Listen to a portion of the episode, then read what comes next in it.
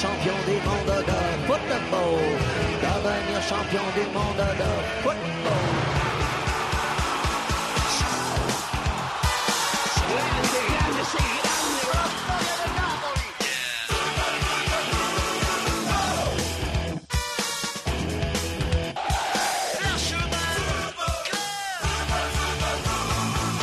Napoli. ¿Qué tal? Bienvenidos al Rincón del Fútbol Internacional en la cadena COPE. This is Fútbol, capítulo número trescientos cincuenta y seis, con fútbol de clubes. Preparándose Europa para la vuelta de las competiciones europeas. Dentro de dos semanas vuelve la Champions y también vuelve la Europa League. Champions octavos y Europa League dieciseisavos de final. Y encarando las segundas vueltas en los campeonatos domésticos. En la Premier, que está bastante emocionante, la lucha por el título. En la Bundesliga, que está bastante emocionante la lucha por el título, y en Italia y en Alemania y en eh, Italia y en Francia, perdón, que está un poquito más el pescado vendido. No me acuerdo del nombre del país, es Francia. Está la Copa de Asia disputándose estos días en, en Emiratos. Tenemos ya a Japón en la final del próximo viernes de la segunda semifinal entre Emiratos y Qatar. Saldrá el segundo finalista. Al final del programa hablamos de eso. Y arrancamos con Maldini con el Sudamericano sub veinte. Está por aquí David de la Peña. Hola David, muy buenas. Muy buenas, Fer. Está Chato en la producción. Están dos grandes técnicos que tenemos el placer de disfrutar en esta casa, que son Javi Rodríguez, mi hermano, y Víctor Catalina, mi segundo hermano, en la dirección técnica. Aquí arranca el Rincón del Fútbol Internacional en COPE, que se llama This is Fútbol.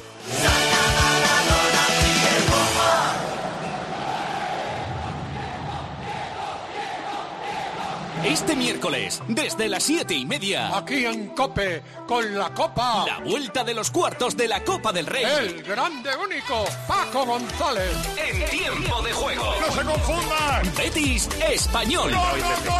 Fútbol Club Barcelona, Sevilla... Sí, pero estaría muy complicada para el Barça... Paco González, Manolo Lama y Pepe Domingo Castaño... El mejor equipo de la radio deportiva española está en COPE... Y recuerda, la información también continúa con Ángel Expósito y la linterna en COPE Más, Onda Media, cope punto es y la aplicación móvil.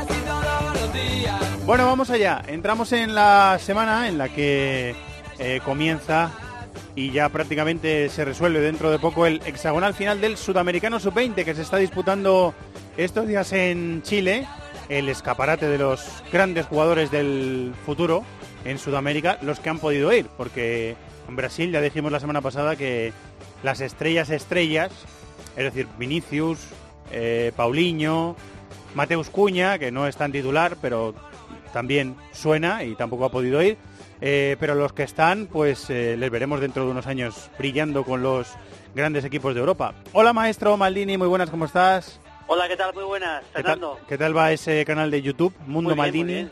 Bueno, eh, hacemos noventa mil suscriptores ya mismo, de hecho seguramente hoy lleguemos porque más o menos el flujo es, es permanente y los cien mil, pues nada, hombre, eh, como en, en una semana o en ocho días, yo creo que nada, muy bien, muy bien, fantástico, muy contento y haciendo cada vez más cosas y... Y me lo estoy pasando de maravilla, la verdad, ¿eh? Muy bien. Estás como un niño, ¿eh? Como Disfr- un crío, como un crío. Disfrutando, sí. disfrutando. Estáis grabando cositas ahora, ¿no? Te hemos pillado en medio de una grabación. Sí, estamos grabando cosas ahora con, con Rubén Martínez, estamos grabando una cosa. ¡Hombre! Y, y tenemos, tenemos tenemos bastantes grabaciones hoy los lunes antes de ir para la tele. Aquí justo acabo de llegar de Barcelona, de hacer el Español Real Madrid, de la exhibición de, de Benzema, que ya sabes que yo soy muy, muy benzemista. Tú eres muy pro Benzema, sí. Muy sí, pro Benzema, ayer di una exhibición y nada, bien, sin parar, como siempre, ya sabes que no, nos gusta lo que hacemos. Y mientras tanto, viendo el Sudamericano sub veinte, lo está retransmitiendo Real Madrid Televisión en directo en España, o sea que sí, se pueden ajá. ver prácticamente todos los partidos. Se ha quedado fuera Chile, ¿no? La anfitriona del hexagonal. Se ha quedado fuera Chile de una forma dramática. En, en la última, el, ha sido un, ahora sí que hablamos un poquito, pero el otro día hablamos de jugadores en concreto. De los que te comenté ayer, por ejemplo, pues ha explotado Maroni, el jugador que está cedido en Talleres, que pertenece a Boca, que marcó el último gol de, de, de Argentina, un, un gol muy, muy importante. Pero pero sí, sobre todo, yo creo que más que de los jugadores que hablamos el otro día, que más o menos mantienen todos el mismo nivel, eh, hablar de lo que ha sido el torneo en la primera fase y lo que puede ser en la segunda, porque ha sido un torneo muy igualado, ¿eh? Igualadísimo. Por ejemplo, Brasil perdió con Chile, pero Chile se ha quedado fuera, para que te hagas una idea. Y en el partido de, de Chile con Colombia, en el último partido del grupo, el empate a cero le valía a Chile, Colombia necesitaba ganar y Colombia marca en el minuto noventa y cinco. En la última jugada del partido, el gol de Colombia eh, clasifica a Colombia y deja fuera a Chile, a la, a la local Chile. Yo el partido lo he visto en la televisión chilena y la verdad es que los chilenos se volvían locos, los comentaristas, porque... porque Chile había, había mejorado mucho en el torneo ganándole a Brasil, pero al final se ha quedado fuera del hexagonal final, sobre todo por los malos, el mal inicio. Aquel empate contra Bolivia el primer día es lo que le ha penalizado al final a la selección chilena. El hexagonal final que va a ser Brasil, Colombia, Ecuador, Argentina, Venezuela y Uruguay. Sí, sí, por ejemplo, eh, Argentina le costó bastante, pero al final se acabó metiendo, le ganó a Uruguay, le ganó a Perú uno cero el otro día en el último partido en un gol de penalti también. Ese partido, si Perú hubiera ganado, hubiera dejado fuera a Argentina, nada menos. Uruguay se acabó metiendo, ganando el último día a Paraguay. El empate le valía a Paraguay, pero al final ganó Uruguay con un gol de Siakapase, que ha ido creciendo en el torneo muchísimo. Además, empezó siendo suplente el primer día y ha ido creciendo, ha sido clave. Eh, un Uruguay que, fíjate, Perú se ha quedado fuera después de ganar el primer día a Uruguay, que le ganó uno cero, lo comentábamos la semana pasada. O sea, que ha sido un torneo en el que sobre todo hemos visto a una brillante Venezuela, que ha ganado su grupo, eh, Venezuela, perdió contra Brasil, pero ganó su grupo incluso, y vamos a ver hasta qué punto es capaz de acabar entre los primer, entre los cuatro primeros para meterse en, el, en ese Mundial de Polonia, porque la primera jornada, por ejemplo, es Brasil-Colombia, partidazo, Ecuador-Argentina, partidazo, con Rezabala, que me sigue encantando, por cierto, y con Plata también, y luego ese Venezuela-Uruguay, que hay que decir que Venezuela debería partir como favorita para ganar ese partido, o sea, va a ser tremenda la, el hexagonal final. Ahora partidos cada tres días, horarios eh, españoles nueve y media de la noche, doce menos diez, y ya el siguiente, que es más difícil de ver, si tienes que madrugar, porque es a las dos y diez de la mañana. Sí, horario de Copa Libertadores ese. De los sí, casi, de casi, es verdad, sí. La, que por cierto empezó esta semana la Copa Libertadores, ya sabes, pues, la con previa, las previas, previa, ¿no? Con las con previas, las previas sí. sí, sí. Esto no para, esto no para. Eh, ¿Qué tal para los madridistas que estén escuchando el podcast? Porque el que más suena del torneo a nivel... usuario, si no lo sigues mucho, el Sudamericano sub veinte, Rodrigo. ¿Qué tal qué tal torneo está haciendo Rodrigo, el madridista? Pues bastante bien, bastante bien. Empezó el primer partido, no me convenció mucho, luego marcó dos goles en el segundo partido y ha ido creciendo bastante. Ha sido un hombre clave en Brasil, ha ido creciendo mucho Rodrigo, jugando, eh, cambiando la posición, empezando por la izquierda, que es su mejor posición, luego yéndose a jugar de falso nueve, un poquito por la derecha, moviéndose muy bien arriba, y ha ido creciendo, ha ido, ha ido creciendo el torneo, y yo creo que es uno de los de los futbolistas del torneo de la primera fase, sin ninguna duda. Ahí sí que había dos o tres jugadores que que eran un poco las estrellas de ese torneo. Uno es Maroni, el jugador de Boca, el jugador de Boca que está en Talleres, como decía antes, que sí que al final acaba con, por consolidarse. Uh-huh. Se habla de que es el nuevo Dybala, pero aunque es diestro, no es zurdo como Dybala, a mí me parece que no llega al nivel de Dybala y que no va a llegar al nivel, pero es un buen jugador, ¿eh? Marcó un, el golazo que le marcó a, creo fue a Paraguay, es, es espectacular, ¿eh? en el en el en el triunfo de, de Argentina. Y, y bueno, Rodrigo está siendo uno de los hombres clave también. Yo creo que se esperaba mucho de él y se acapase. Quizás esos tres son los jugadores que más nombre tenían antes del torneo, y los tres la verdad es que están respondiendo bastante. Es que Apacase es uno de los tres del Uruguay-Argentina del otro día. Creo que dijeron, los me, me pareció escuchar a los narradores, que ese partido sí fue muy ajustado también, que era que tres de los futbolistas que había en el campo eran propiedad del Atlético de Madrid. Sí, o sea, es verdad, que... está, está en el Rayo Majadahonda, que está cedido. Ganó uno cero ese partido, ganó uno cero Argentina, y pero fue un partido bastante parejo, la verdad, un partido muy parejo. Con, con no, fue fue a, el gol de Maroni fue a Uruguay, ahora que recuerdo, el golazo fue a Uruguay, es una jugada por la izquierda, hace dos recortes y le pega con la derecha prácticamente a la escuadra, demostrando el, el nivel técnico que tiene Maroni, que es, que es francamente bueno. Partido muy ajustado también ese Uruguay cero Argentina. Bueno, uno. Como todo el torneo, ¿eh? ha habido muy poquitos, ha habido muchos uno cero, partidos todos muy ajustados, muy poquitas goleadas, prácticamente ninguna. Y como se esperaba, un torneo muy muy igualado, y está siendo incluso más todavía. ¿Alguna nueva recomendación para, para terminar? ¿Algún jugador que tuvieras menos controlado y has dicho, uy, este hay que seguirle también? Porque bueno, eh, o los dijiste de... todo la semana pasada. Sí, yo creo que más o menos han sido los de la semana pasada, ¿eh? Porque no, no ha habido... ya digamos que los que ya en su día despuntaron están despuntando. Decía el tema de Maroni, que en los primeros partidos no había jugado, pero me ha, sido, me ha sido encantando Hurtado, por ejemplo. El jugador de Venezuela me ha sido encantando, y es una de las sorpresas y de las sensaciones del torneo. Juega en Argentina y probablemente pueda ser un futbolista que tiene destino en Europa, pero vamos, pero bastante rápido ya. Yo no, no tengo ninguna duda que esta, este, esta generación venezolana va a sacar tres o cuatro jugadores de buen nivel para, para Europa. Quedan dos semanitas a este Sudamericano sub veinte, lo seguimos disfrutando. Sí, sí, ya para la semana que viene, si quieres, que ya estará bastante definido el hexagonal final, comentamos lo que está haciendo, porque el torneo va a crecer. Es una pena que está yendo poco público a los partidos, y ahora sin Chile irá menos seguramente, pero el torneo va a crecer mucho en intensidad y en nivel seguro. Siempre atractivo e interesante. Muy bien, pues lo seguimos comentando. Muchas gracias, Muy maestro. Bien. ¿eh? Un abrazo. Hasta luego.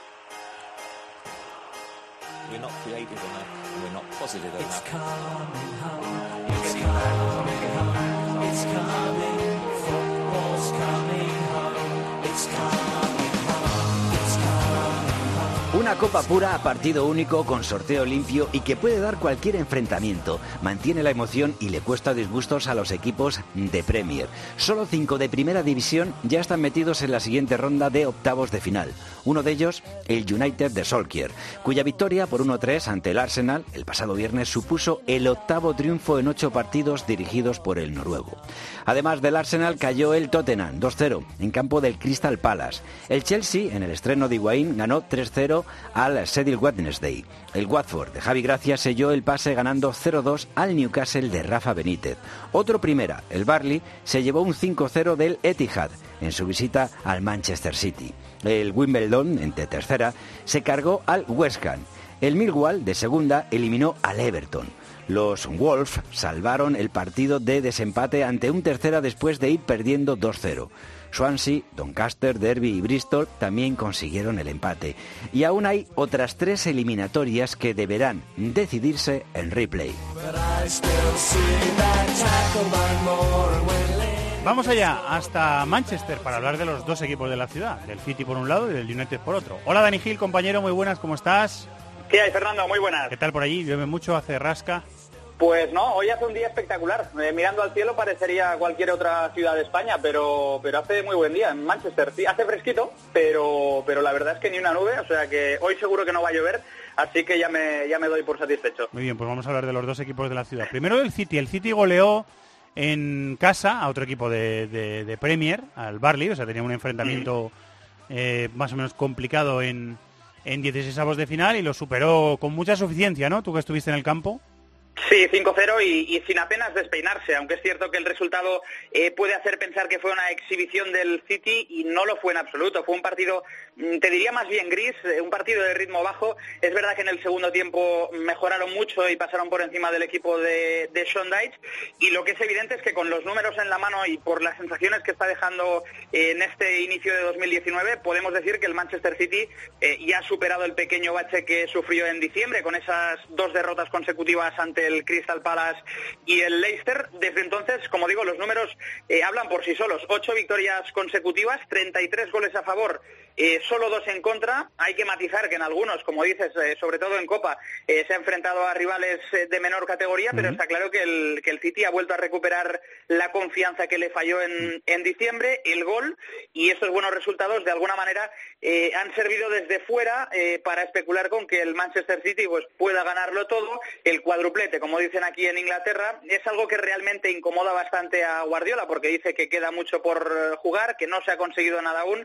El otro día, medio con ironía, decía la prensa que por culpa nuestra, cada vez que decimos eso, eh, el City pierde eh, un torneo, y, y dice que para ganar la Champions eh, todavía tienen que, que subir bastante el nivel, y esa es un poco la versión que, que existe ahora mismo dentro del vestuario del Manchester City. Bueno, gracias al trabajo de, de Dani Gil, allí en Zona Mixta en el estadio, van a escuchar los oyentes de este programa de This is Football eh, su charla después del partido, después de la victoria, la goleada del Manchester City en Copa contra el Burnley, eh, su charla con un exfutbolista de la Liga Española. Está jugando bastante, yo creo que un poquito más este año. Eh, Danilo Avelar, esta es su charla con Dani. Bueno, estamos en la zona mixta del Etihad Stadium eh, después de otra victoria contundente del Manchester City al Burnley en la F A Cup cinco cero. En una semana feliz para Danilo, no solo por eh, lo del City, sino porque creo que ha sido padre, ¿verdad? Sí, también hace quince días nació mi segundo hijo y claro, eso es lo más bonito que hay en la vida. cinco cero, otra goleada, como digo, de escándalo. Eh, ¿Es tan fácil como parece? Porque desde fuera da la sensación de que lo hacéis muy fácil todo. Eso todos dicen, pero solo nosotros que estamos ahí sabemos lo difícil que es atacar un equipo que están todos los jugadores detrás del balón, esperando una contra, esperando nuestro, nuestros errores. Así que hay mucho mérito en la forma con que aportamos los partidos, la forma con que preparamos los partidos, y hay que seguir en ese camino. Estáis vivos en las cuatro competiciones, hay desgaste, hay cansancio, ¿cómo está el equipo? No, ahora mismo estamos más ilusionados que nunca. En ese momento eh, no pensamos en, en cansancio, hay suficientes jugadores para cubrir las cuatro competiciones.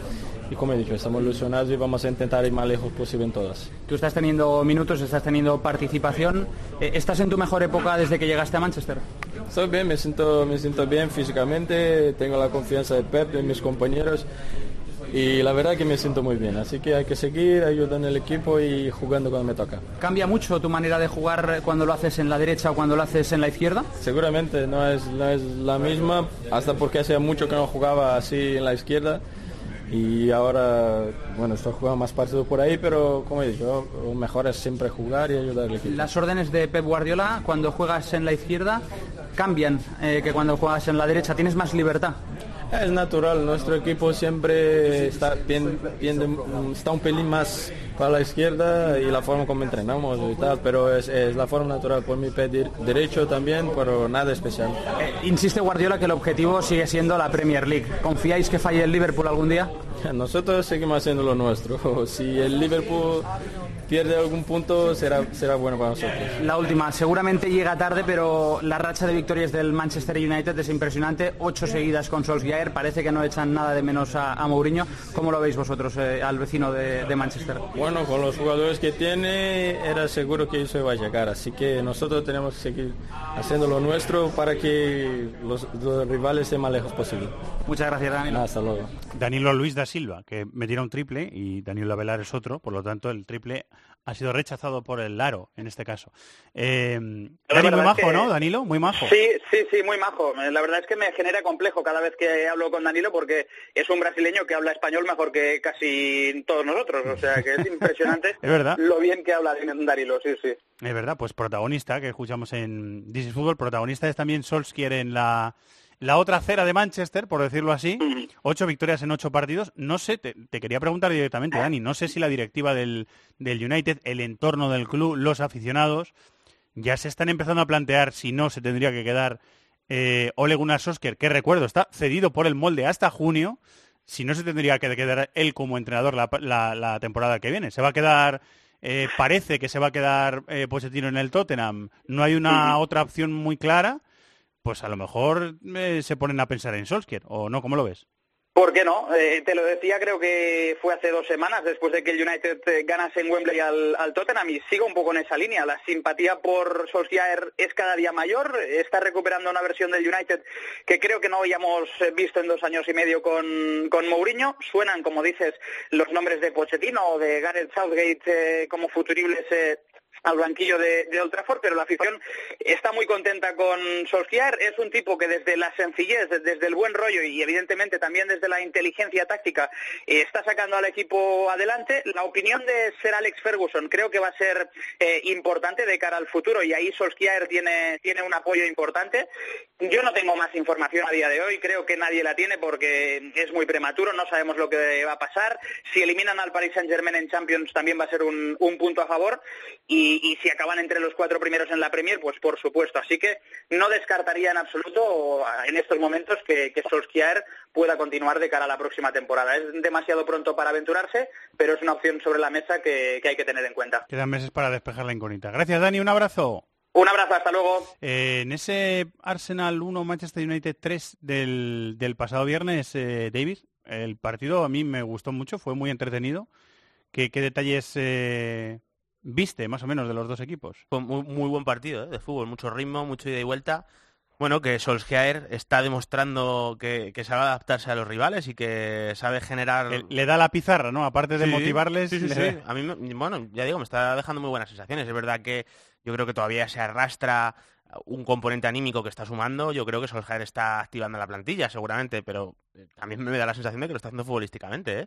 Eh, vimos contra el Arsenal otra vez esa especie de cuatro tres tres en la que Lingard es el falso nueve y, y jugó con Lukaku de extremo derecho y Alexis Sánchez de extremo izquierdo.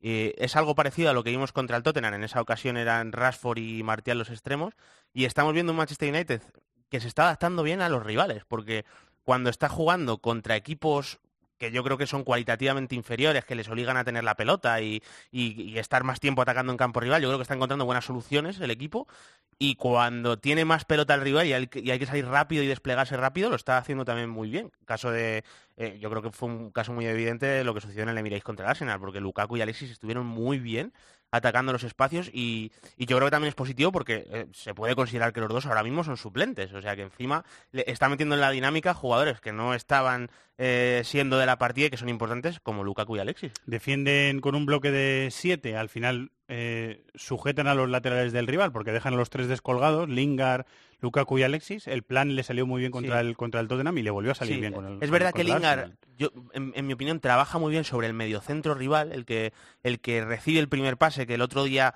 eh, era mayoritariamente Torreira, eh, contra el Tottenham más claramente Harry Winks. Lingard hace ese trabajo muy bien, que yo creo que también por eso fue un jugador al que Mourinho encontró espacio en el Manchester United, porque es muy trabajador y, y muy implicado. Y, y a partir de ahí, con Lingard molestando mucho por dentro y, y saliendo rápido por fuera con los dos que quedan descolgados, el Manchester United ha encontrado una forma de, de enfrentarse a rivales, ya digo, que por fisonomía de la plantilla y por jugadores suelen tener el balón en campo rival y suelen adelantar las líneas.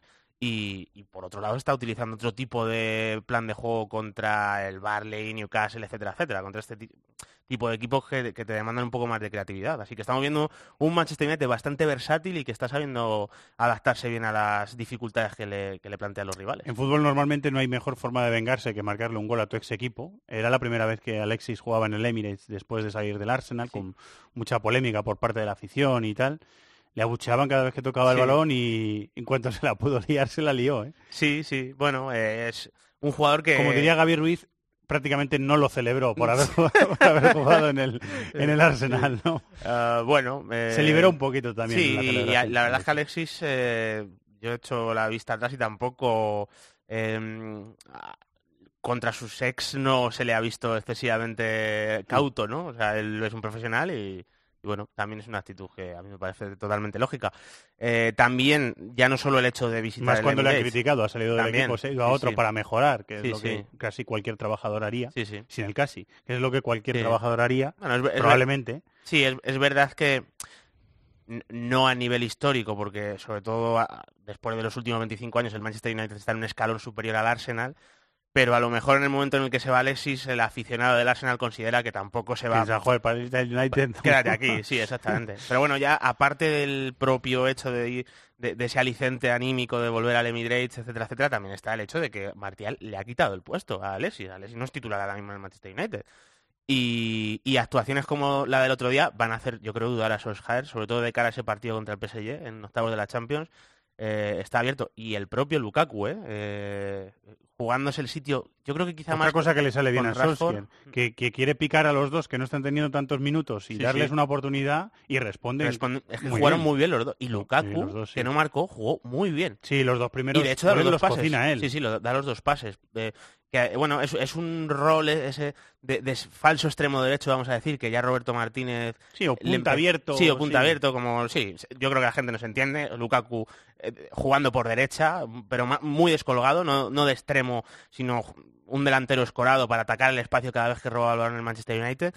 Ya lo hizo Roberto Martínez en el Everton. Esto recuerdo, además, contra el Arsenal. Yo la primera vez que lo vi fue en un Arsenal-Everton o en un Everton. Y luego en la eliminatoria contra Brasil. Y luego contra, exactamente, contra Brasil también lo utiliza. Uh-huh. Y, y es un sitio en el, desde el que Lukaku eh, se maneja bien, porque se sale de la marca de los centrales, aprovecha que el lateral rival suele estar suele ganar metros para, para dar amplitud de ataque, sí. y ahí empieza a trazar diagonales y, y claro, como es tan potente en la carrera es muy difícil eh, sí, se arrastra contra, luego para adentro tiene ventaja. Y... Y, luego, y luego que corriendo, como es tan fuerte, es tan atlético, es mm. muy difícil detenerle. Pararle, sí. Y si encima arranca la carrera viendo la portería de cara, que porque si tú empiezas desde la banda, ya estás viendo la portería, estás viendo el balón, giras la cabeza, ves el balón, pero también ves la portería de cara. Y encima el otro día Sócrates se lesionó, el Arsenal eh, terminó con dos centrales distintos a los distintos, que había empezado el partido. Sí, sí. O sea que, y, y jugó, le, o sea que daño, sí. es, está bonita la pelea ahí por, por la, los puestos de ataque en el Manchester United. Otra competencia porque... que le viene bien a Solskjaer. Muy bien, o sea, por supuesto. Solskjaer muy bien. Le viene de maravilla y al equipo también. Claro, claro, claro. Si no me fijé mal, eh, Aubameyang jugó tirado en derecha en un cuatro dos tres uno.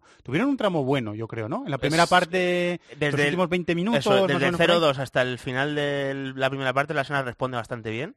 Con Aubameyang en izquierda e Iwobi, o sea, perdón, en derecha Aubameyang e Iwobi en izquierda, uh-huh. y entonces lo que hacía el Arsenal sobre todo era atacar mucho emparejando a Iwobi con Ashley Young, que Iwobi yo creo que está haciendo buena temporada, o sea, a mí es un jugador que me deja... A mí me gusta. A mí me deja dudas, pero el día que juega bien me gusta mucho, hmm. o sea, porque es un jugador que es atrevido, Que, que genera desequilibrio, y lo que hacía el Arsenal era volcar el ataque sobre ese perfil izquierdo y Aubameyang en el derecho. Una vez desbordaba Iwobi, atacaba al lado débil y, y esa conexión Iwobi-Aubameyang Eh, hizo dudar bastante al Manchester United, que la segunda parte eh, controló bastante bien, yo creo, el partido. eh, uno tres se impuso el United y pasa a octavos de final este lunes, después de que grabemos el programa, y yo creo que antes de que se dispute el, el último partido que queda de la ronda de dieciseisavos es cuando vamos a saber los, los emparejamientos de octavos de final. Ha habido un Arsenal United en dieciseisavos, pues en octavos puede haber un Chelsea United. Sí, puede haber cualquier cosa. Tranquilamente. Sí, sí. Puede haber cualquier Eso cosa, o un Bristol Doncaster, ¿no? Hombre, sí, sí, sí. O las dos cosas. Las dos cosas. Las dos cosas. Vamos ah. a verlo.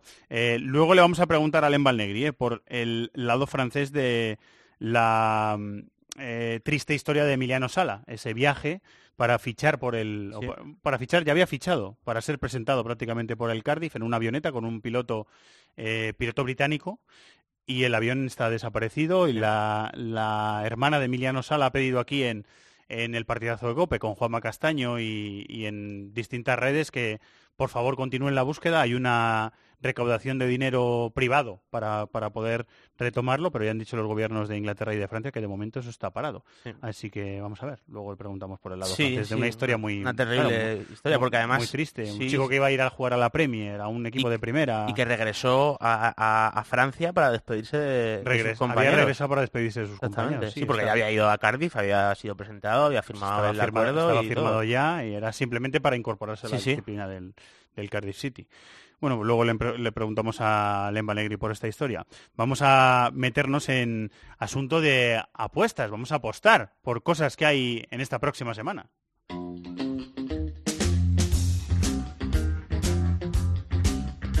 De la mano de MarathonBet, This is Football.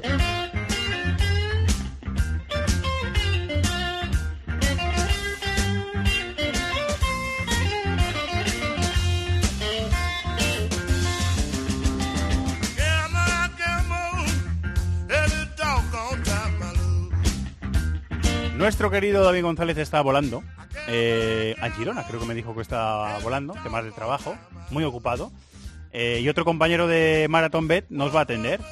Eh, ya hemos hablado con él en alguna ocasión anterior, Javier Garijo. Hola Javier, muy buenas. Muy buenas, muy buenas, ¿qué tal? Muy ¿Tú buenas, también Fernando. Estás en Reino Unido? ¿Estoy metiendo la pata? No, yo estoy, yo estoy en España, yo estoy en España, estoy más cerquita de, de vosotros. Ah, estás en España. Sí, ¿Se, sí, ¿se sí, puede sí, decir sí. dónde? ¿En qué localización? Eh, mira, pues no tengo queja porque estoy en Málaga, ¿eh? Hombre, así que, que buen buen sitio ¿eh? para para estar sí, señor. y para trabajar de aquí, no no nos quejamos. Ahí Buena la ciudad. Verdad que tengo, a ver, no sé si cuando lo escuches se va a enfadar, pero creo que tengo más suerte que que, que David, ¿eh? Salvando. Bueno. Eh, sí, sí, no, no, no creo que se enfade, es, es decir, es asumir la realidad, no pasa nada. Efectivamente, efectivamente. Eh, bueno, Javier, vamos a darle a las apuestas, eh, perfecto, porque hay eh, hay tres tres cositas, me, has, me habéis ¿Sí? propuesto tres cositas para ¿Sí? apostar. Lo primero, luego vamos a hablar de eso, la Copa de Asia, que ya tenemos un finalista que es Japón, de la otra semifinal saldrá el segundo finalista, y vamos a revisar, eh, apostamos al principio del torneo, antes de que comenzara el torneo, a, a posible ganador, eh, y vamos a ver cómo, vamos a revisar cómo están esas apuestas, ¿no? Mira, hoy te vamos, vamos a repasar, si te parece mejor, vamos a ver eh, quién va a ser el otro del compañero y el rival de, de Japón en la en la final, ¿vale? Eh, ah, muy tenemos, bien. Tenemos, tenemos las dos opciones en casi un casi un derbi, ¿no? Vemos entre y un sin derbi, el casi es, entre, un derbi, es un derbi, es un derbi entre, entre Qatar y Emiratos Árabes. Y la victoria de, de Qatar, el pase a la final, se paga uno con cincuenta y nueve y de Emiratos Árabes a dos con treinta y nueve. Mm, ah, yo, o sea que Qatar hombre, es favorito. Qatar es favorito, efectivamente. En MarathonBet, Qatar es favorito. Y yo viendo uh, cómo lo están haciendo y demás, ojo, eh, ojo Qatar, que, que no dé la sorpresa y se plante en la final y no pueda darle un susto a, a Japón. Luego hablamos de eso, entrenada por un español, Félix Sánchez, que está haciendo trabajo en la Academia Spire desde hace muchos años.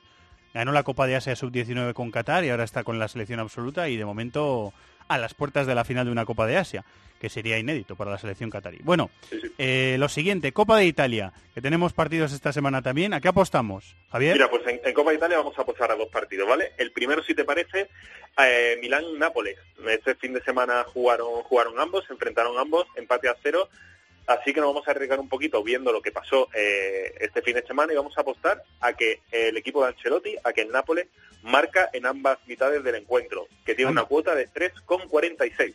Anda, muy bien. Pues es una buena apuesta. Buena apuesta, ¿eh? ¿eh? Sí, una sí, buena sí, apuesta sí. Y da dinerillo si, si, si la aciertas.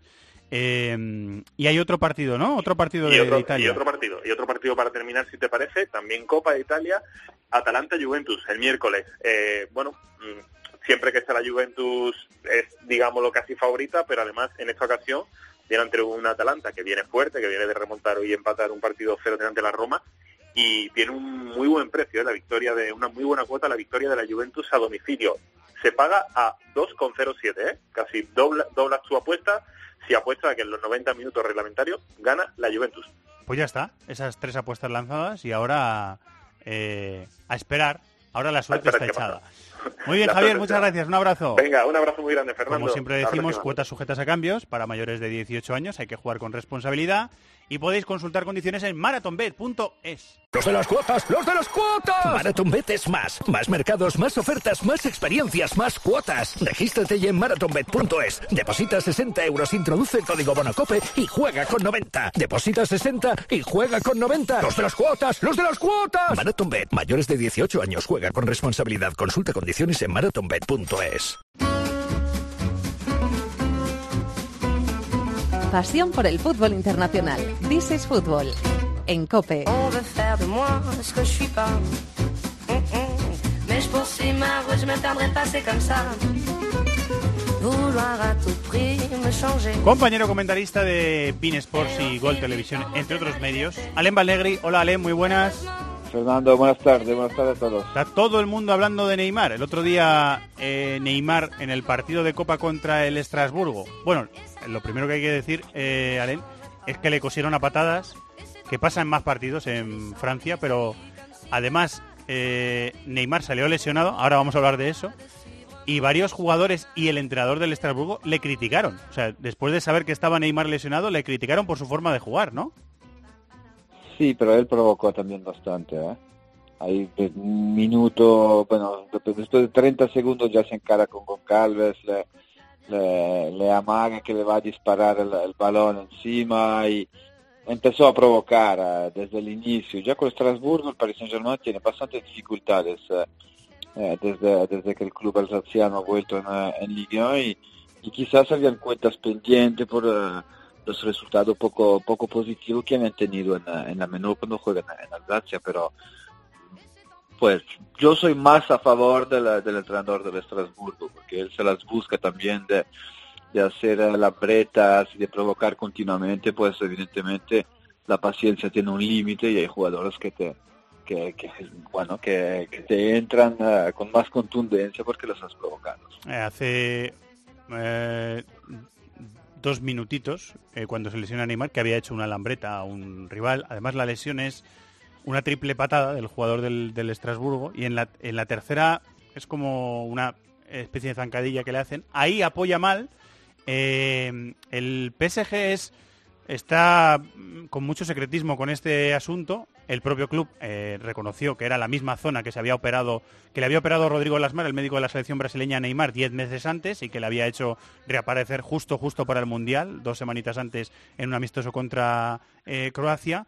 Pero este domingo los eh, compañeros de Le Parisien dicen que ellos tienen, han tenido acceso a, los, eh, a las pruebas médicas y que Neymar tiene fractura. Mi sensación, Alain, es que si Le Parisien publica eso... Eh, es que Neymar tiene fractura, lo normal es que se tenga que operar y hay que tener en cuenta que el año pasado fueron tres meses de baja desde la operación. Mi sensación. Sí, yo tengo, la, tengo exactamente la misma sensación de, ya viéndolo salir cuando se cuando se, cuando entra en el túnel, túnel y se pone a llorar, pues uh, las premisas no eran absolutamente buenas. Uh, tú sabes cuando te rompes, cuando juegas a fútbol, tú sabes muy bien, sientes uh, los cracks, las sensaciones de de dolores y, y evidentemente él uh, habrá tenido malos recuerdos de la, del año pasado en aquel partido frente a la, frente a Marsella. Uh, así que uh, yo no soy absolutamente optimista, no soy doctor, no tengo ningún acceso a la cartera médica del, del jugador, pero este silencio no, no me gusta absolutamente. Y, y parece una maldición, parece una maldición que entre enero y febrero pues... Uh, Siempre, siempre vuelvo a tener a tener lesiones. Vamos a esperar uh, las, uh, las noticias a nivel oficial y ya veremos, pero yo no tengo la buena sensación. Además, Tuchel, que es bastante, siempre muy sincero, ¿eh? en, en conferencia de prensa, ya lo descartó casi para el partido de ida frente al, al Manchester United. Sí, dijo que era muy difícil que llegara para ese partido. Eh, están en París Rodrigo Lasmar, el médico de la selección brasileña que operó a Neymar de esa, eh, que le hizo esa intervención antes de, bueno, en, en el mes de marzo del año pasado. Eh, también Tite, también Edu Gaspar, el asistente de Tite en la selección brasileña. Ha habido una rueda de prensa este lunes eh, y se cuidan mucho de decir, te, respetamos al Paris Saint-Germain, son ellos los que tienen que decir, pero vamos, eh, el resumen es que la selección brasileña no quiere decir que Neymar se ha vuelto a romper, pero se ha vuelto a romper. Vamos a ver lo que pasa ahora. La operación fue en marzo del año pasado, volvió, eh, insisto, en un amistoso contra Croacia, quince días antes de empezar el Mundial, es decir, como ha sido un poco antes. Normalmente con la misma lesión y la misma operación, aunque sea una recaída, eh, podría terminar la temporada, pero claro, Alén, en, de octavos de la Champions, Manchester United, ida y vuelta, y de cuartos, si pasa el Paris Saint-Germain, nos tendríamos que olvidar. Ese es, ese es el supuesto. Sí, sí, sí. Bueno, pues uh, si la lesión se viene a confirmar uh, lo que uh, lo que básicamente se ha, se ha filtrado, pues, uh, pues será exactamente así. Sí, una dura baja, una durísima, durísima baja. Después uh, creo que tiene plantilla también el P S G para ir a competir con el, con el Manchester United, que es una, una oportunidad uh, para otros jugadores que pueden subir su nivel de, de juego, ser decisivo y quitarse esta, este problema que tienen con uh, relacional con octavos y, y cuartos de final de la, de la Champions. Uh, Al final es una mala suerte, es una maldición para, para el jugador, para el club también que, que ha invertido esa cantidad de, de dinero, para Tuchel, que le ha cambiado el rol esta temporada, se le ve mucho más cómodo, mucho más comprometido también para, con, el, con el equipo, ¿eh? Se le ve bajar a recibir, incluso eh, hacer repliegues defensivos para recuperar balones. Es duro, es duro, pero hay que ver, uh, que ver la realidad como es y, y ver cómo, cómo el equipo pues uh, se puede...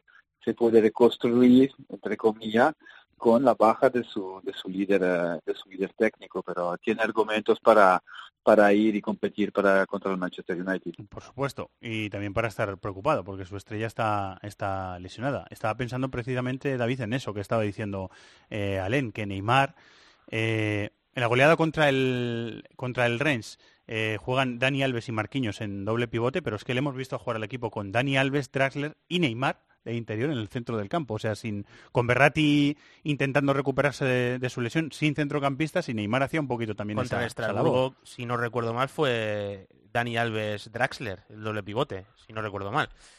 Eh, para mí esto habla eh, no muy bien del verano del P S G. Sí, o la sea, planificación de plantilla. Exactamente. También es verdad que sabemos que tiene las particularidades de, de que al final la apuesta es en dos jugadores, o sea, y han puesto todo el dinero toda y gran parte de la masa salarial y, y, y a lo mejor a la hora de reforzar otras posiciones se han podido quedar cortos. Yo a Dani Alves le idolatro, me parece un jugador increíble, pero claro, eh, sostener el ritmo que estamos viendo ahora mismo en Manchester United... No es Thiago Motta. Eh, es, es, eh, hombre, o sea, como pivote posicional no lo es, o sea, desde luego como futbolista es otra dimensión y, y su carrera lo... Sí, sí, no, hablo, hablo del rol. Pero el rol... Y dentro dentro de que Dani Alves, como lateral derecho eh, del Barcelona, eh, era casi un segundo interior. O sea, Dani Alves jugaba por dentro, era un apoyo siempre por detrás de la pelota para Leo Messi. Es un jugador que en pasillos interiores juega muy bien. Eh, pero claro, el ritmo de una eliminatoria de Champions eh, te va a demandar hacer coberturas, llegar a sitios que tú a lo mejor tienes que haber sentido más veces en esa exigencia y, y, y, y aprender esa posición depende de, también de, de tener un recorrido que Alves no tiene. Pero bueno, eh, dicho esto, eh, eso también provocaba un escenario, como tú decías, Fer, para Neymar, de ser el auténtico líder del equipo en la construcción, de que Tuchel al final le ha dado el timón de verdad de las construcciones ofensivas, no de las finalizaciones de las jugadas, sino de la generación de las jugadas, y, y a mí me parece una baja terrible, ¿eh?, para el P S G. O sea, y él lo sintió así el claro, otro día. Cuando coincido con Alena en que el P S G tiene plantilla, eh, ya simplemente Mbappé, eh, un Mbappé como el que vimos en el Mundial, esa intimidación de Mbappé ya te puede decantar un, un, los episodios de una eliminatoria de Champions como para tú acabar ganándola. Pero la baja de Neymar condiciona totalmente y, y yo creo que equilibra muchísimo las fuerzas. Sí, pasa mucho esto. En el, después del sorteo de octavos, en diciembre, lo decimos siempre porque es que es verdad. Eh, la eliminatoria tiene una pinta, claro, y en febrero puede tener una pinta radicalmente distinta. ¿Quieres decir algo más, Alain? No, decir que ayer sufrió bastante, ¿eh? sufrió bastante con defensa de tres, de cara también a la, a la Europa League, jugó frente al próximo rival del Betis. Uh-huh. La primera parte la dan muy protagonista con, con balón, y, y Tuchel después cambió su, su sistema, volvió a una, a una defensa de, de cuatro, volvemos a ver a, a Meunier también por el, por el costado, y ahí mejoró y, y pudo y pudo sentenciar el, el partido. Pero ojo al, al Rennes, que me gustó bastante ayer, muy ofensivo, gobernando en campo en campo contrario y creando creando muchas dificultades a la, al Paris Saint-Germain, especialmente a, la, a las espaldas de los, de los carrileros. ¿Cómo has visto desde la distancia la semana tan difícil que han vivido en Nantes? Una ciudad eh, más o menos pequeña, con un club muy tradicional. ¿Cómo, cómo se han vivido esos días allí? Eh, ¿Cómo lo has visto desde la distancia, Len? Un drama, y podemos añadir que, que el drama y la... hay la incertidumbre, porque cuando pierdes a alguien, pues uh, es dramático. Lo relaciono con Astori por, uh, por uh, uh, mi vínculo con la Fiorentina, y pero bueno, pues el cuerpo está ahí. Con Sala, pues uh, dramático, y, y después que paren la, las búsquedas y, y todo lo que se ha publicado también, uh, este morbo innecesario. Sí. Pienso que es una, una situación durísima, durísima para, para el club, durísima para los jugadores. Es una plantilla bastante bastante joven, a ver cómo lo van a, a, reaccion, a, van a reaccionar respecto a, a este a este evento. Esperemos que se solucione rápidamente, que nos den, eh, que encuentren este este avión de una, de una vez, y que, que se pueda hacer el, el luto y hacer una, el homenaje que se merecía que se merece Emiliano Sala. Sí, nos queda acompañar a la familia y a, y a los compañeros en esos días malos que están pasando. Y ya está. Alex, muchísimas gracias. A vosotros, un abrazo.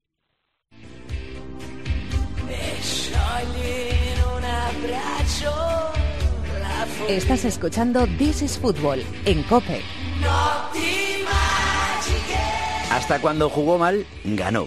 Fue gris la primera parte de la Juve en el Olímpico de Roma. Le costó al campeón italiano más de una hora de juego hacer el segundo remate, pero acabó remontando uno dos a la Lazio, y ahora le saca once puntos de ventaja al Nápoles, su perseguidor, que se dejó un cero cero en San Siro ante el Milán.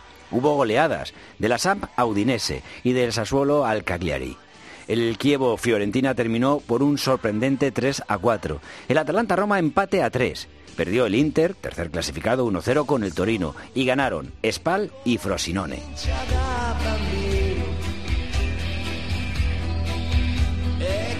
Me decías, David, que querías enfocar la jornada eh, quedándote con tres nombres propios, ¿no? Sí, que tres, hemos visto tres detallitos.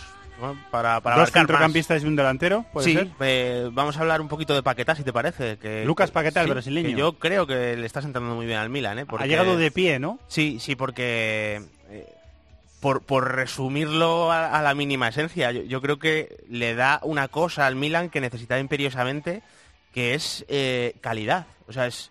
tener pie para controlar, conducir, pasar. Es una cosa que al Milán le faltaba. Con, con Kessi Bakayoko teniendo mucho protagonismo en medio campo, pues prácticamente Suso se tenía que comer todo. Y, y yo creo que la llegada de Paquetá ha liberado, eh, ya no solo que haya liberado a Suso, sino que le permite jugar un poquito más arriba, y, y él está asumiendo protagonismo eh, a la hora de, de sacar la pelota, de asociarse. Y no solo eso, además me está gustando mucho el, el compromiso que está teniendo sin pelota, ¿eh? Está...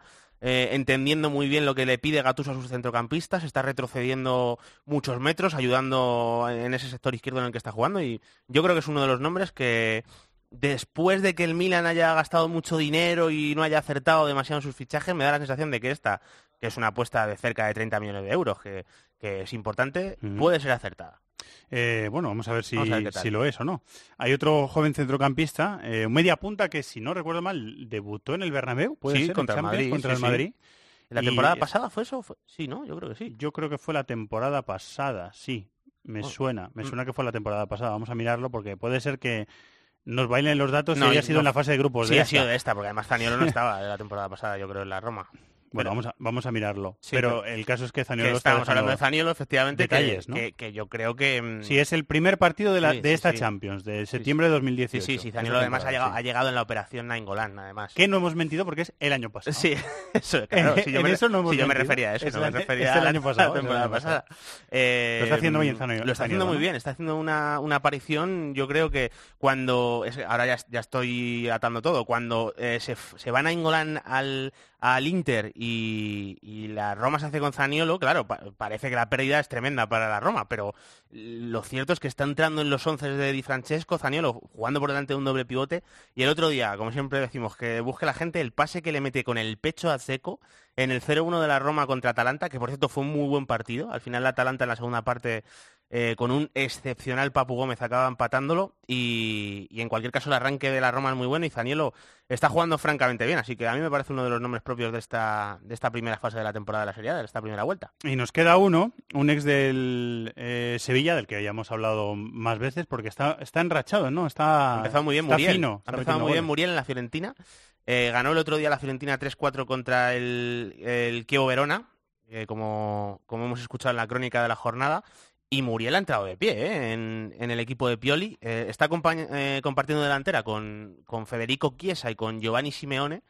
Y están funcionando muy bien los tres. ¿eh? En, en el debut de Muriel contra la Sampdoria, eh, que al final acaba empatando la, la Fiorentina en el último momento, eh, ya hace dos goles. Y, y el otro día contra el Chievo marca un gol. Está muy participativo y, y ha formado ahí una delantera eh, Pioli, ya digo, con Chiesa, Simeone y Muriel, que... que está aportándole mucha frescura a la Fiorentina y, y se está asomando a los puestos europeos, se está acercando. Muy bien, antes de irnos a Japón, vamos a darle un repasito a lo que han hecho en este fin de semana los rivales de los españoles en la Champions, que ya está aquí, quedan dos semanas para los octavos de final de la Champions y de refilón también vemos lo que han hecho, que ya hemos pasado un poquito por encima de algunos de ellas, los rivales de los españoles en Europa League. ¡Los de las cuotas! ¡Los de las cuotas! MarathonBet es más. Más mercados, más ofertas, más experiencias, más cuotas. Regístrate ya en marathonbet punto es. Deposita sesenta euros, introduce el código Bonocope y juega con noventa. Deposita sesenta y juega con noventa. ¡Los de las cuotas! ¡Los de las cuotas! MarathonBet. Mayores de dieciocho años. Juega con responsabilidad. Consulta condiciones en marathonbet punto es.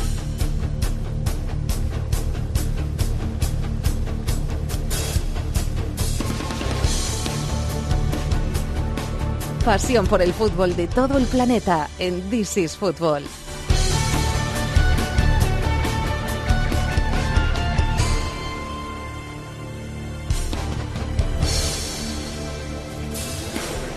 Dos semanas, dos, quedan para volver a escuchar esta música antes de los partidos. Cibercafé, dedicado a nuestros rivales en Champions. Sigue por aquí David.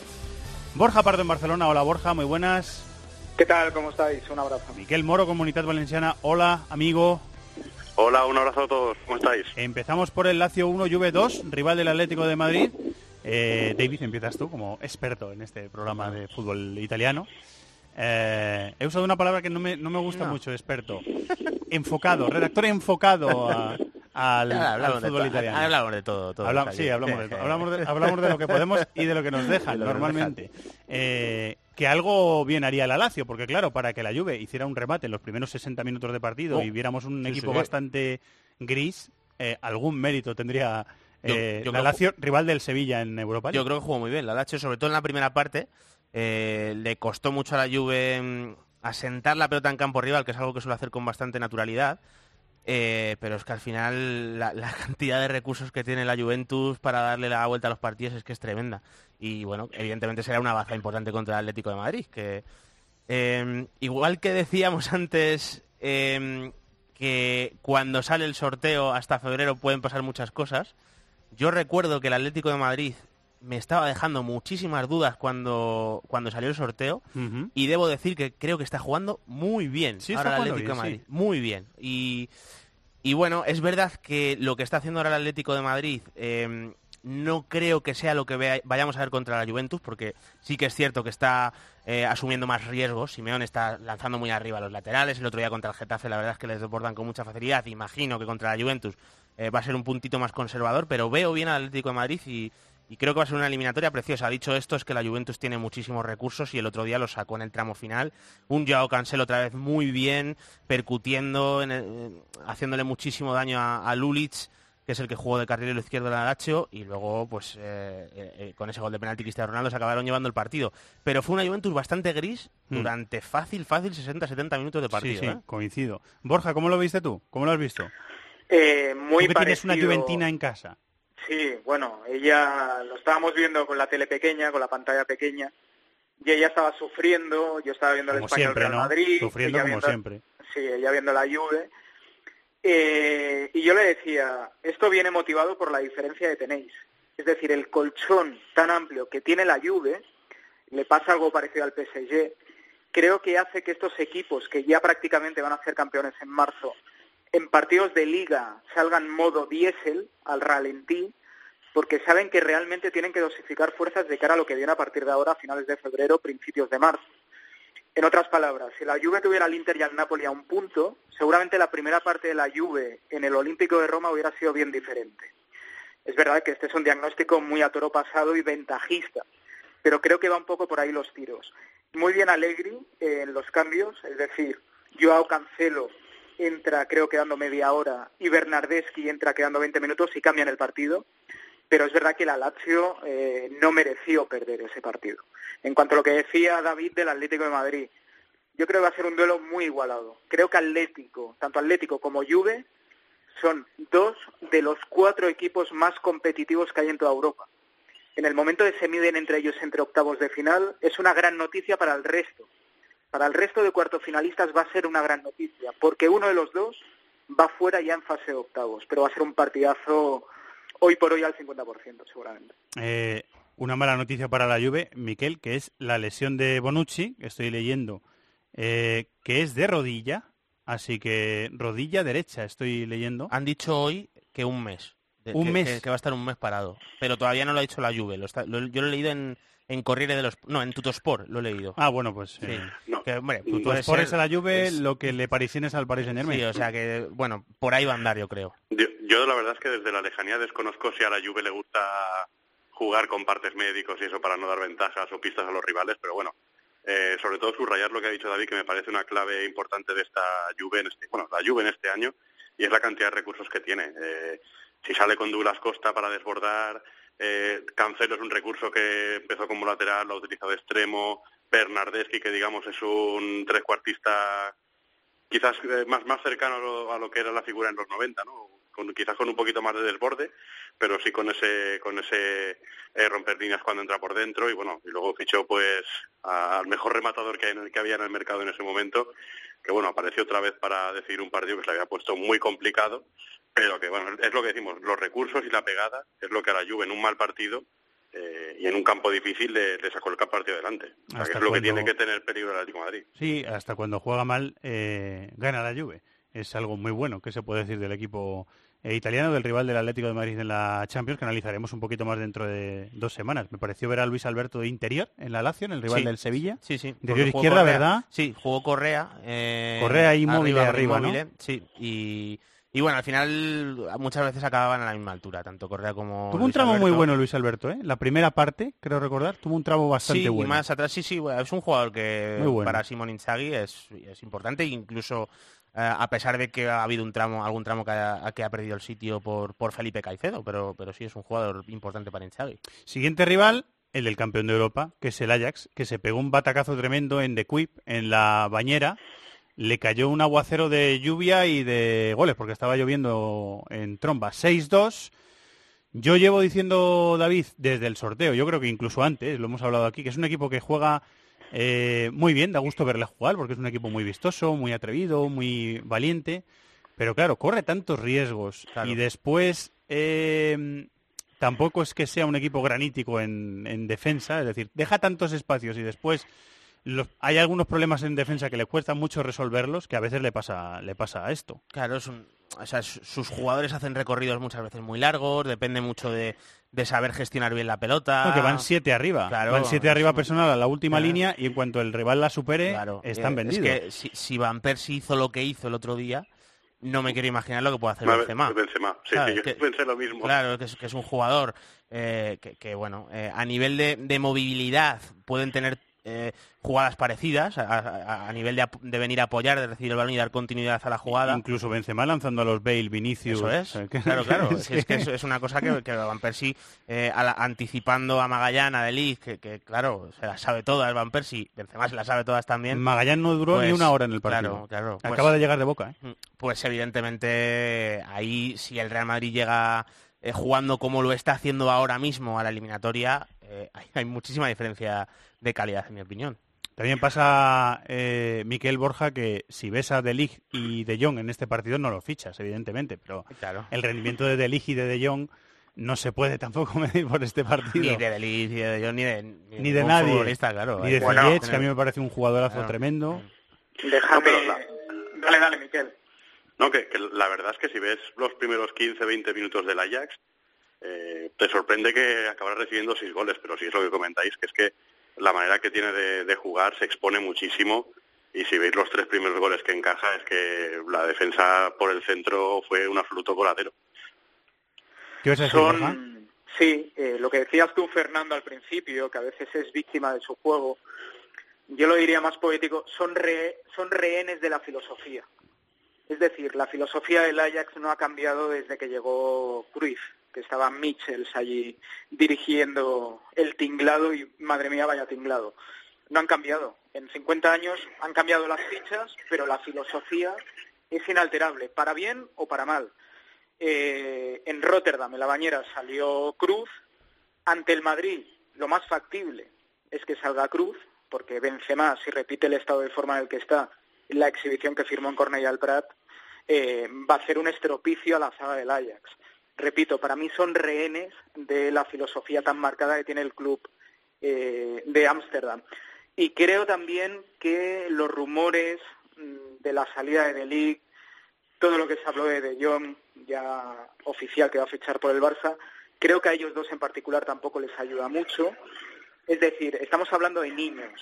La gente, yo lo digo porque yo vivo en Barcelona, tengo un medio de comunicación en Barcelona, en redacción los comentarios de la gente que más o menos suele ser culé es wow, hemos fichado a De Jong, y yo siempre les digo lo mismo, el campo del Groningen y el campo del Herenveen no es Butarque, no es el Coliseum, no es Mendizorroza.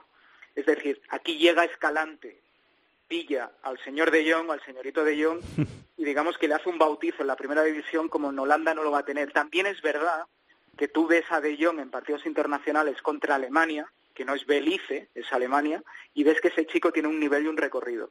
A lo que voy es, son gente muy joven, eh, los automatismos lo tienen, la calidad lo tiene, pero llegarte a primeras de cambio, medirte con un Real Madrid en octavos de final...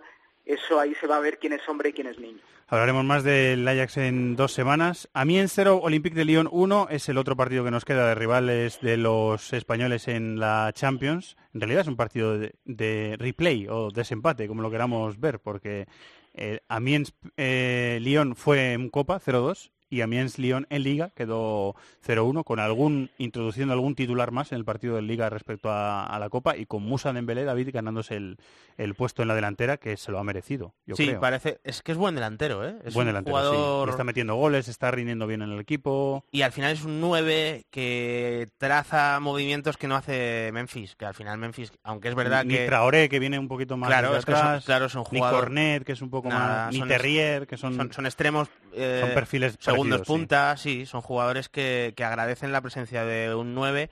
Vamos a ver si contra el Barça juega Dembélé o no. Yo creo que tiene sentido que, que acabe jugando un punta por delante. Lo que ocurre es que eso significa a lo mejor renunciar a un centrocampista, porque Fekir, a no ser que parta Fekir de un costado, pero también con Cornet, con Memphis en bandas, tiene muchísima profundidad el equipo, y lo lógico es que a eso no renuncies contra el Barcelona, ¿no? Entonces, yo creo que Dembélé es un jugador que, que puede sumar mucho contra el Barça, precisamente porque eh, necesitas una referencia a la que enviarle el balón, que se esté moviendo contra los centrales, y, y a mí me parece un buen jugador, y, y te diría que, que mejora a Mariano, en mi opinión, a, a nivel de movilidad y de... y de eh, profundidad de, de dar de movimiento, de registro de movimiento, yo creo que es un jugador más completo, y ahí el, el Lyon ha acertado de pleno, ¿eh? Tengo un minutito, chicos, para rematar, lo que queráis decir. No, fa, eh, fa, fantástico el, el pase de, de Pay para, o de Memphis para el gol de Dena en el cero uno, y sobre todo lo que dice David, eh, sí que les puede venir bien la figura de de de, de, de Dembélé, de tener una referencia arriba, pero también hemos visto otros equipos que quizás han renunciado a eso y han buscado el que los centrales no tengan esa referencia, los centrales del Barça, y atacarles con jugadores muy rápidos, que esa opción también la puede manejar el Olympique de Lyon según cómo se le presente el partido. Opciones tiene, quizás eh, la diferencia de nivel entre un equipo y otro es grande, pero sí que es verdad que el Lyon, dentro de su nivel, tiene bastantes recursos como para hacerle cosquillas al Barça. Sí, rápidamente. El Lyon es un equipo eh, que le gusta tener el balón, le gusta tener la posesión igual que el Barça. En condiciones normales será el Barça el que le lleve la posesión durante el partido, y aquí la clave y los chances del equipo del Ródano pasan por hacerse fuerte en la medular, robar muy rápido y lanzar a las flechas que tiene arriba. Porque es verdad que la gente que tiene arriba, como Fekir, como Cornet, como Dembélé, Eh, como Memphis Depay, son gente muy rápida con un nivel técnico muy alto, y si consiguen ser lanzados por la medular del equipo de Lyon, ahí sí que el Barça en las transiciones puede sufrir muchísimo. Entiendo que Valverde potenciará esto metiendo a gente como Arturo Vidal con experiencia, una experiencia y, y un nivel de rocosidad que seguramente el equipo francés no tiene. Entraremos en materia un poquito más profundamente en dos semanas. Muchas gracias, Borja. Un abrazo. Gracias, Miquel. Un abrazo para todos. Hemos dicho que el Lazio, rival del Sevilla en la Europa League, perdió uno dos con la Juve. Hemos hablado un poquito del equipo laziale, que el Rennes, también hemos hablado de ello, perdió cuatro uno con el Paris Saint-Germain, a pesar del eh, precioso gol de tacón de Mbaye Niang. Tiene buenos jugadores el Rennes, lo que pasa es que luego es un equipo eh, bastante irregular. El Sporting Clube de Portugal, rival del Villarreal, ganó la Copa de la Liga en los penaltis contra el Oporto.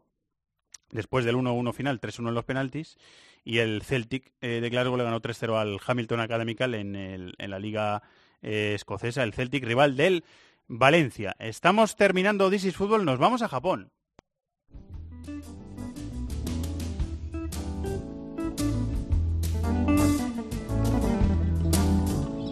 Todo el fútbol internacional cabe en This is Football. Me ha invitado un amigo mío a que me vaya con él de vacaciones al Japón. No sé si voy a ello, estamos lejos. Japón, mira que está lejos, Japón. Mira que se ha ido lejos nuestro querido Tony Padilla. Hola, Tony. Hola, ¿qué tal, Fernando? Te has ido lejos, ¿eh? Hay eh, que coger sí. el avión, como dicen, no me pises que llevo chanclas. Hay que coger el avión y luego llegar. Está muy lejos, ¿eh? Está muy lejos, está muy lejos Japón, pero, pero vale la pena hacer el, hacer el viaje. Pero era un viaje, es una tierra que tú adoras, ya nos lo has dicho más veces, con lo cual era un viaje sí. que te apetecía mucho hacer, ¿no? Sí, sí, sin duda, sin duda. Es una es una tierra que tengo la suerte de, de conocer. Bueno, bien no, porque es imposible conocerla bien siempre, ¿no? Pero tenemos amigos ahí y ya, ya son unas cuantas veces que, que hemos pisado el país del sol naciente. ¿Cuánto tiempo has estado en Japón? Eh, once días. once días. once días. ¿Qué es lo más raro que has visto que se pueda contar? No se puede contar. No, no, que se pueda contar. No, siempre siempre te sorprenden cosas, la verdad. Pero yo creo que de esta... ¿No fuiste de, a un combate de, de sumo? Que aquí, hombre, sí. no es tan nor- común. No bueno, es, sí, el, ahí fuimos al, al sumo, eh, no, que son... Hay solamente seis torneos anuales. ¿Ah, sí? Solamente, o sea, eh, solamente seis torneos. De estos seis, solamente tres se disputan en Tokio, duran veinte días. Pero cada día uh, que hay combate es, es, hay, es como si quieres ochenta, noventa combates, porque hay muchas categorías, son, hay muchas, hay como divisiones, ascensos, promociones, y luego los grandes maestros, que ahora están andan, hacen años que llevan un poquito, están un poco deprimidos, porque es muy curioso, ¿no? Pero eh, los mejores luchadores de sumo ahora mismo no son japoneses, son extranjeros. Anda. Y llevamos unos cuantos años que los mejores luchadores son, son de Mongolia, y ahora mismo el gran maestro, el que va a ganarlo todo, es un luchador de Mongolia, pero por ejemplo hay, hay dos georgianos, un búlgaro y un brasileño, o sea que también el, el sumo se está globalizando, es bastante bastante curioso. El brasileño, dicho dicho lo sea todo, es descendiente de japoneses, por tanto ahí sí que le venía un poquito por familia. ¿En algún momento del viaje te has acordado de que trabajas con fútbol? O, o... Ah, sí, sí, sí, porque es inevitable, porque ahí hemos quedado con periodistas japoneses amigos, son de fútbol y... y se está jugando la Copa de Asia, por tanto se hablaba mucho, y al final es inevitable que te, si tú dices que vienes de España, pues te empiezan a preguntar por Ander Iniesta, por David Villa, por Fernando Torres, por, por, por bueno, por Lluís Carreras, que también se ha ido a entrenar a, al Sagantosu. Anda. La comunidad española cada vez es más importante ahí, por tanto, está Lotina, Lotina que está entrenando está entrenando en Cerezo Osaka, por sí, tanto, cierto. Conexión cada vez más fuerte. Sí, señor, y además el, Lotina nos habló maravillas, ¿eh? Quedó maravillado de la, de la cultura y de, del respeto que tienen por el trabajo de los profesionales, quedó maravillado. Eh, sí, sí. Lotina. Y por eso y por eso se quedó, porque él estaba entrenando en Tokio Verdy. Tokio Verdy es un equipo muy histórico. La, la, habrá gente que se va a acordar que cuando nació la Liga de Fútbol Japonesa Profesional en los años noventa, uno de los grandes equipos era el, el Verdy Kawasaki, que jugaba Kazumiura, el mítico Kazumiura, que por cierto aún sigue jugando con cincuenta y cuatro años. cincuenta y cuatro Ese, tiene Kazumiura. Sí, sí, el, y acaba de renovar con, con el Fútbol Club de Yokohama, un equipo de segunda. Pues el Verdy Kawasaki se mudó a Tokio, está en segunda y Lotina lo dejó un paso del ascenso. Perdió la promoción del ascenso al final, después de hacer un empleo muy meritorio, y el buen trabajo de Lotina le permitió que lo fichara Cerezo Osaka, que es uno de los equipos potentes. En que es otro grande, te iba a decir, ¿no? Otro grande. Tenemos, por ejemplo, un duelo de entrenadores de banquillos españoles cuando se enfrenta el equipo de Osaka con el Sagantosu, que es donde está Lluís Carreras entrenando a Fernando Torres. Están en la final porque le han ganado... Claro, y Lillo, y Lillo, claro, también, claro. Sí, sí, Lillo, Lillo, el entrenador de Iniesta. Sí, y, de, y, y ahora de Villa y ahora de Villa también, de David Villa, sí. Eh, no, te iba a decir que, que Japón está en la final de la Copa de Asia después de ganarle en la semifinal tres cero a Irán. Y hay una circunstancia, Tony, que me ha llamado muchísimo la atención, que lo he visto en... Do, igual me he perdido alguna más, pero lo he visto en dos jugadas de Japón durante el torneo. El primer gol de Japón en la semifinal contra Irán es un piscinazo de uno de los jugadores japoneses, que los iraníes, como cuatro o cinco jugadores iraníes, se quedan protestándole al árbitro, y en eso que aprovecha Osako para marcar el cero uno, y lo he visto en más, lo he visto en alguna jugada más de, de la selección japonesa, que es algo nuevo para mí, ver a un japonés haciendo piscinazo e intentando engañar al árbitro. No sé si es que soy muy inocente, pero... Bueno, el, es una de las cosas que, que, que quería conseguir el fútbol japonés mandando tantos jugadores a, fuera de Japón, ¿no? Ese, si, si, cuando tú tienes la suerte de, de hablar, por ejemplo, se lo cuentan muy bien los, los primeros españoles que fueron a entrenar a Japón, porque en los años noventa llegaron muchos. Estuvo Carla Rashak en el Yokohama Flugels, estuvo Toño de la Cruz en Yokohama Marinos, Xavier Azcargorta también estuvo en Yokohama sí, Marinos. Sí, es verdad. Y esto, y esto es cuando hablas con ellos te cuentan eso, ¿no? De que la, por la forma de ser del japonés, el japonés no va a engañar uh, públicamente. Eh, y claro, por tanto no se tiran a la piscina, no tenían este punto de malicia. Y que una de las ideas que se buscaba para poder competir bien, porque desgraciadamente en el resto del mundo pues lo de engañar y las piscinitas es, es muy habitual, era mandarlos a Europa para que de alguna forma aprendieran un poquito también unas artes, malas artes que son necesarias para poder competir a nivel, ¿no? Y hay algunos jugadores que lo han ido aprendiendo, más más mirando el hecho de tener entrenadores extranjeros. Sí, es un, sigue siendo un fútbol muy muy noble, yo creo que lo sigue siendo muchísimo más si lo comparamos, con, por ejemplo, con nuestro fútbol, pero poco a poco empiezas a ver también estas cosas que habla de esta de esta idea de poder ir avanzando en un trabajo, en un camino que le permita al fútbol japonés tener una identidad propia, pero a la vez también poder competir con las otras selecciones, ¿no? Porque claro, al final si, si tú ves que todo el mundo Te, se tira a la piscina, te engaña por testa, tú no lo haces, pues al final dices, oye, pues al final de diez, quince años he aprendido, no voy a ser el único tonto y voy a seguir el mismo el mismo camino. Sería bonito que fuera al revés, que los demás hubiéramos copiado a los japoneses, pero desgraciadamente ha sido la inversa. Sí, se han tenido que adaptar ellos a, a nosotros. Ha sido al revés, sí. Otra circunstancia que me llama mucho la atención es que eh, Japón, durante mucho tiempo, entrenada por, bueno, durante algunas fases, entrenada por entrenadores eh, europeos que intentaban O, o el mismo Zico, eh, que es un ídolo en, en Japón, entrenó a la selección en un periodo de hace una década, y ahora el entrenador es japonés, y se habla menos del equipo, están como un poquito más tapados, y ahí están en la final, ¿no? Sí, de, de hecho en semifinales eh, la única selección con un entrenador asiático, y un entrenador en este caso de su país, era Japón, Hajime Moriyasu, en el, porque en las semifinales en que tenemos un entrenador portugués, un español y un italiano. Parecía casi los juegos los, los juegos de los mediterráneos, con los entrenadores de los Emiratos Árabes Unidos, Qatar y, e Irán, y estaba Moriyasu entrenando al seleccionado japonés, que recordamos que de alguna forma lo, lo improvisó un poquito, porque tenían a, a Bahir Halilhasoglu, el, el bosnio que estuvo en Argelia, que lo ficharon para que abriera el camino hacia el Mundial de Rusia, pero los resultados no fueron buenos y tuvieron que, que improvisar un poquito, lo, lo despidieron y ficharon en su lugar, así un poquito, casi como, como de improviso, a, a un entrenador local que, había, que era Akira Nishino, que había conseguido buenos resultados a nivel de clubes. Nishino es el que lleva a Japón casi de una forma sorprendente y no prevista en Japón, donde había mucho pesimismo, hasta los cuartos, a los octavos de final del Mundial, y casi eliminan a Bélgica. Recordemos ese partido local en que Japón está a un paso de eliminar al equipo de Roberto Martínez. Uh-huh. Y, pero Nishino dijo que él no quiere continuar y le dieron, le ofrecieron el banquillo al que era su ayudante. que es a Hajime Moriyasu, un entrenador de cincuenta años, que él solo te cuenta casi la historia del fútbol japonés, porque él, él, era, él era jugador cuando el fútbol japonés era amateur, jugaba en el, en el Mazda de Hiroshima, años ochenta, eh, tenía un trabajo vinculado con Mazda, la, la fábrica de coches que para que tiene sede en Hiroshima, nació la liga profesional, él se hizo profesional, llegó a la selección y formó parte de la plantilla que ganó la primera Copa de Asia con Japón en mil novecientos noventa y dos, aunque él se perdió la final por, por acumulación de amonestaciones, pero jugó todos los otros partidos.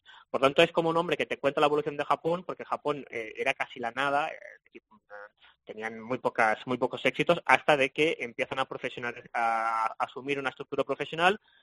Años noventa y dos noventa y tres, nacimiento de la Liga Fútbol, de Fútbol Profesional en el noventa y tres, la selección empieza también a, a mejorar en el noventa y dos, y desde el noventa y dos han llegado a cinco finales en ocho ediciones de la Copa de Asia. Es el equipo ya con más trofeos, con más títulos, quinta final, eh, muy buen trabajo del fútbol japonés, pero con Moriyasu un estilo más defensivo, más de aportar a la contra. Es verdad. Moriyasu, Moriyasu ya lo hacía con su club, donde entrenaba, que era el Sanfrecce Hiroshima, al que lo hizo campeón de... de la liga japonesa en dos ocasiones, siempre con presupuestos menos bajos que otros equipos, y es un entrenador en este sentido muy muy consciente de lo que es el fútbol japonés. El, fútbol, el japonés es muy disciplinado, es muy bueno, por tanto brilla a nivel defensivo, este, este combinado, y luego la contra con jugadores con calidad que te hace daño. Yo creo que ya ha jugado un muy buen partido contra, contra Irán, aunque cierto es que va a estar muy beneficiado porque en el primer gol el error del portero iraní es horrible, y en el cero dos, en mi opinión, no es penalti, porque se toca una mano, pero las manos en posición natural en el suelo sí. Tampoco no tienen por qué ser. Por tanto, se han beneficiado de ello, pero ahí está Japón en la en la final, cinco finales en ocho torneos, los últimos ocho de Copa de Asia, y siempre que ha llegado a la final lo ha ganado. Por tanto, ha conseguido Japón una cosa imprevista, que es generar euforia, cuando había en los últimos años un punto de pesimismo con la selección japonesa. Había un punto de pesimismo y lo han revertido entre el Mundial y esta Copa de Asia.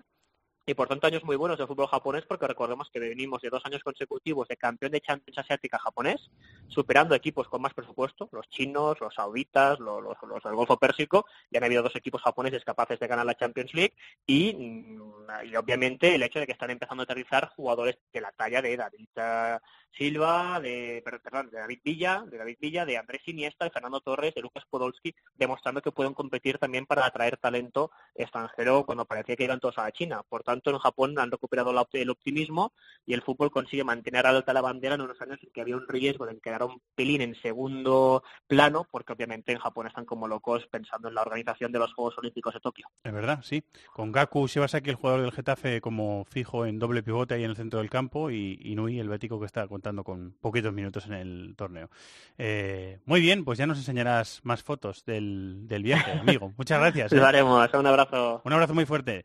Eh, ¿Te está dando tiempo a ver cositas del, del torneo, David? Poco, poco, es un horario sí. un poquito sí, no, y, puñetero, por, ¿eh? Claro, claro, porque hay que hacer otras cosillas. Pero bueno, algo estoy siguiendo eh, por encima, que creo que he leído que Queiroz va a dejar ya la selección de Colombia, es una eh, Colombia Irán, con que muchísima va a ir a Colombia. Sí. Pues ha hecho un buen trabajo, ¿eh? Queiroz con... Bueno, con Irán. Sobresaliente. Sí, sí. Yo diría que sobresaliente, vamos. Sí, bueno, eh, siempre deja cosas, evidentemente, la, la Copa de Asia. Y tenemos un derbi Emiratos-Qatar. Sí, a ver sí. Si la semana que viene podemos hablar con Sí, sí. Tony y, de eso.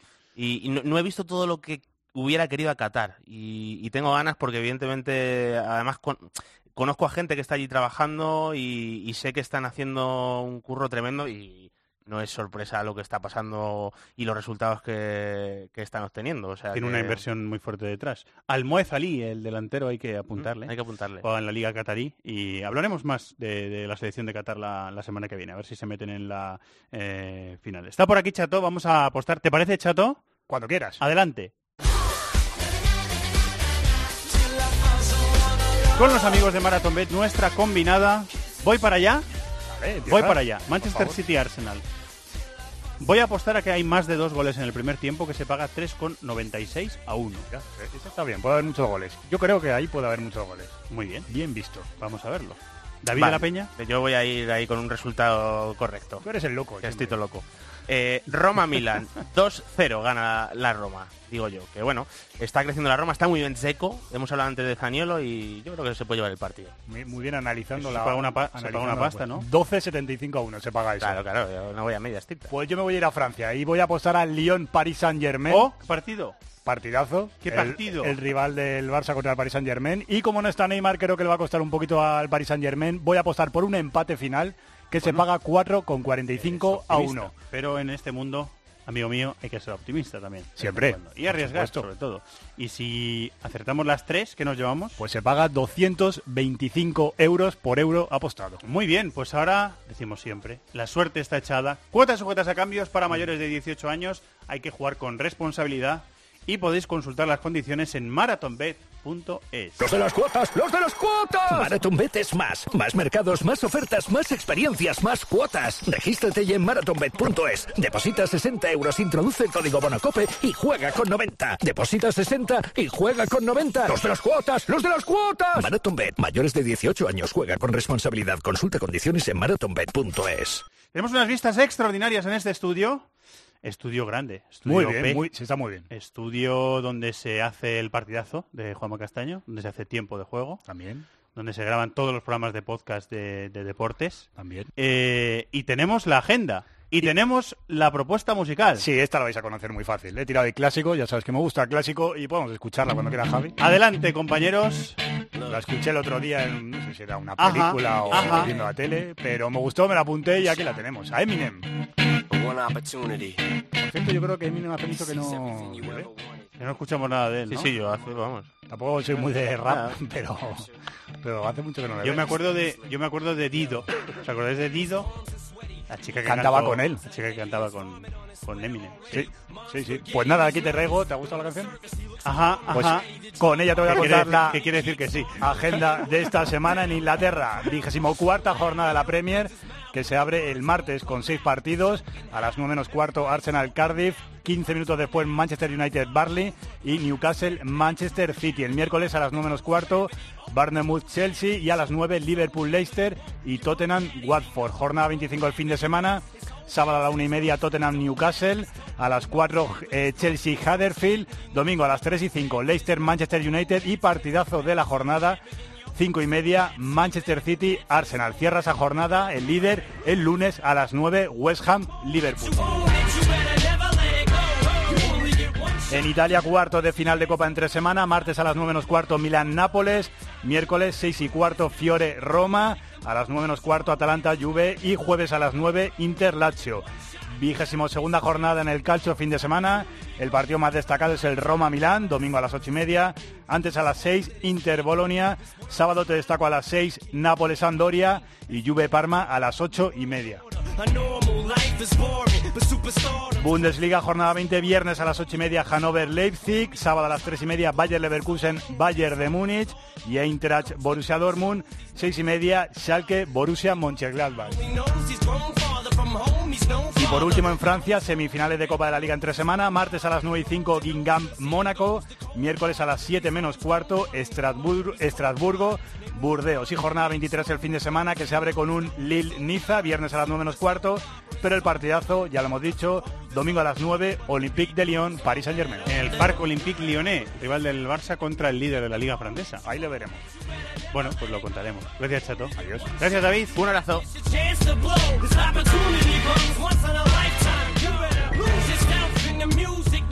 Y gracias en la parte técnica a Rodríguez y a Catalina, que tiene nombre de mujer. Durante toda la semana, que eso lo dice el ama mucho, por eso me he permitido esa licencia un poquito literaria.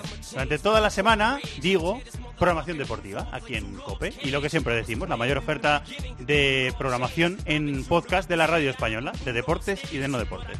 Muchas gracias a todos por estar ahí, que sigáis disfrutando de la radio y de la vida. Un abrazo, adiós.